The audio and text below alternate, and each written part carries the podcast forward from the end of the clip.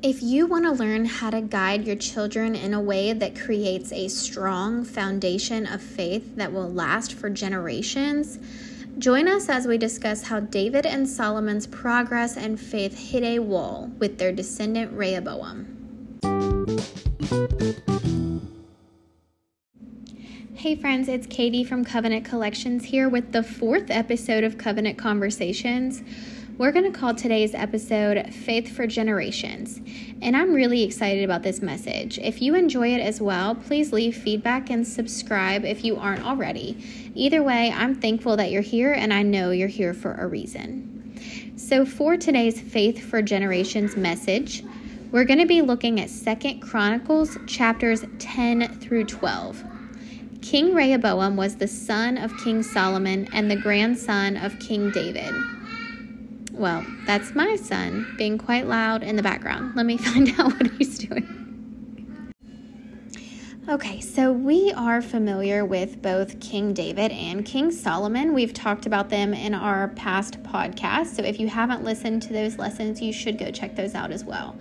But we know that King David and King Solomon were both highly favored by God. We know that King David was described as being a man after God's own heart and that King Solomon was granted the gift of great wisdom and much, much more by God for serving him well and pleasing him. This family had finally turned around Israel's many years of back and forth disobedience and disrespect towards God. Solomon had given great advice that is documented in the Bible to this day in Proverbs 13, verse 20. The one who walks with the wise will become wise, but a companion of fools will suffer harm. After King Solomon passed, his son Rehoboam became king. We have no way to know how Solomon raised his son, how much time he spent with him, how much time he took to teach the word of God to him, or to teach him how to be a great God fearing, God loving king. But we do know that King Rehoboam made awful decisions and was nothing like his father or his grandfather. But we also know that Solomon was the most wise king. So it's fairly safe to assume he knew to teach his child well. Yet, if Rehoboam was taught well, he didn't act on what he had learned. This could be because, as his father warned, being a companion of fools will cause harm, regardless of how you were raised or how much better you know. The people we surround ourselves with is so important. Jeroboam came to see King Rehoboam and asked him to reduce the amount of work they were ordered to do under King Solomon. He offered to serve Rehoboam well if he would do this. Rehoboam told Jeroboam to return in three days, and he would have made his decision. Rehoboam then spoke with the elders and asked what he should do. They advised King Rehoboam that being kind to these people would create loyal servants. But King Rehoboam didn't respect the advice of the elders, and he went to ask his friends instead. They advised him to treat the people even worse than they were before, to make them work even harder and discipline them more severely. And this is the advice that he took. Rehoboam also didn't consult with God in this decision. He didn't reference the wise words of his own father. Israel rebelled against King Rehoboam. They refused to follow him any longer.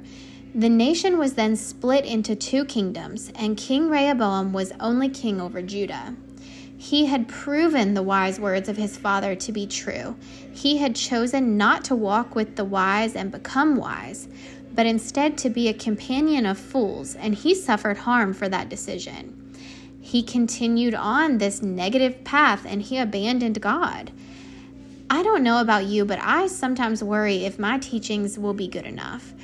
I don't even have grandkids yet, but I worry for and pray for them already as well. I quickly remind myself that I need to cast that fear, anxiety, and worry completely onto God and just do my part. Teach them well, pray and trust entirely in God, and have faith.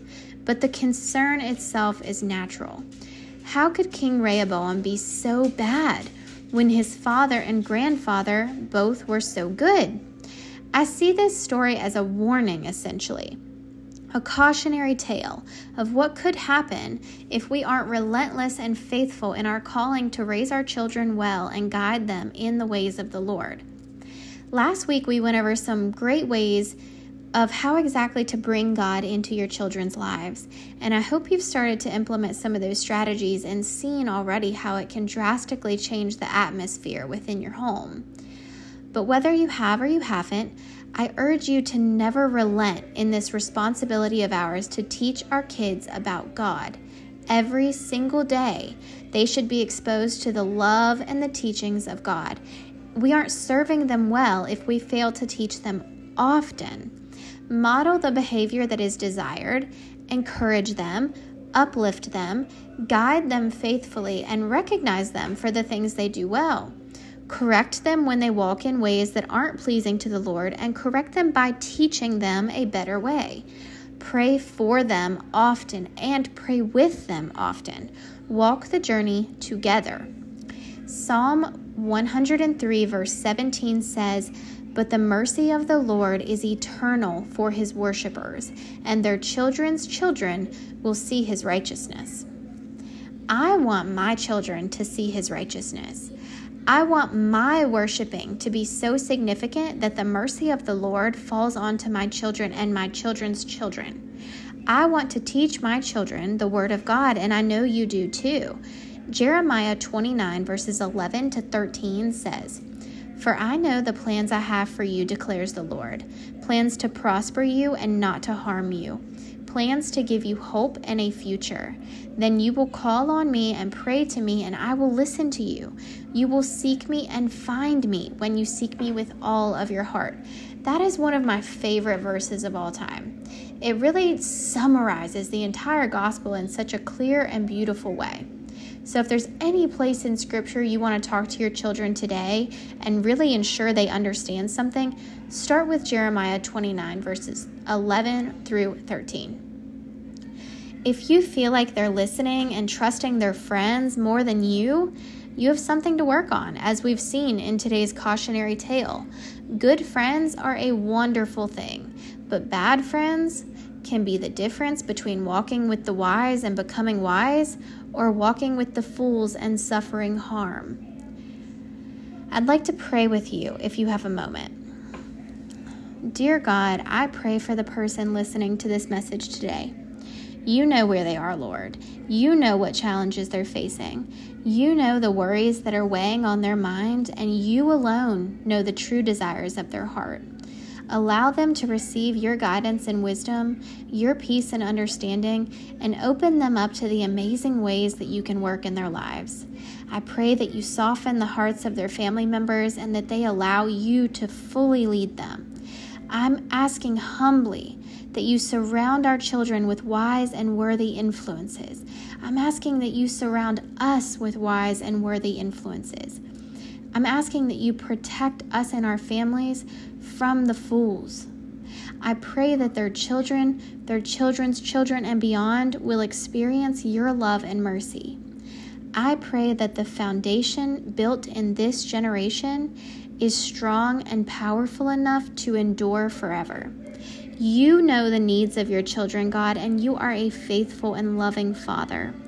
We ask that you surround our loved ones with the right people place the right resources in their path, and guide them towards you for many generations to come. And we ask this in Jesus' name. Amen. I'm going to keep this very short today because I think we've covered everything that really has to be said on this. And I want you to walk away and pray about what you've heard today. I want you to look at the influences that you have surrounding yourself first and then I want you to really look and think about the influences that are surrounding the people in your family, your children. I appreciate you for being here today. I know you were here for a reason. I know you needed to hear this message. And I want to offer you our free family devotion starter kit if you haven't downloaded it yet. You can claim that on our website at www.covenantcollections.com, and it's a PDF that I created with an engaging devotional, an interactive activity, a discussion prompt, and a bonus guide for raising modern day children with Christian values. I made this to open the door and make introducing God into your home as easy as possible with resources that you can work through together as a family. Remember to always trust in God's plan. Lean on His strength and allow His wisdom to guide us in raising children who will be a light in this world.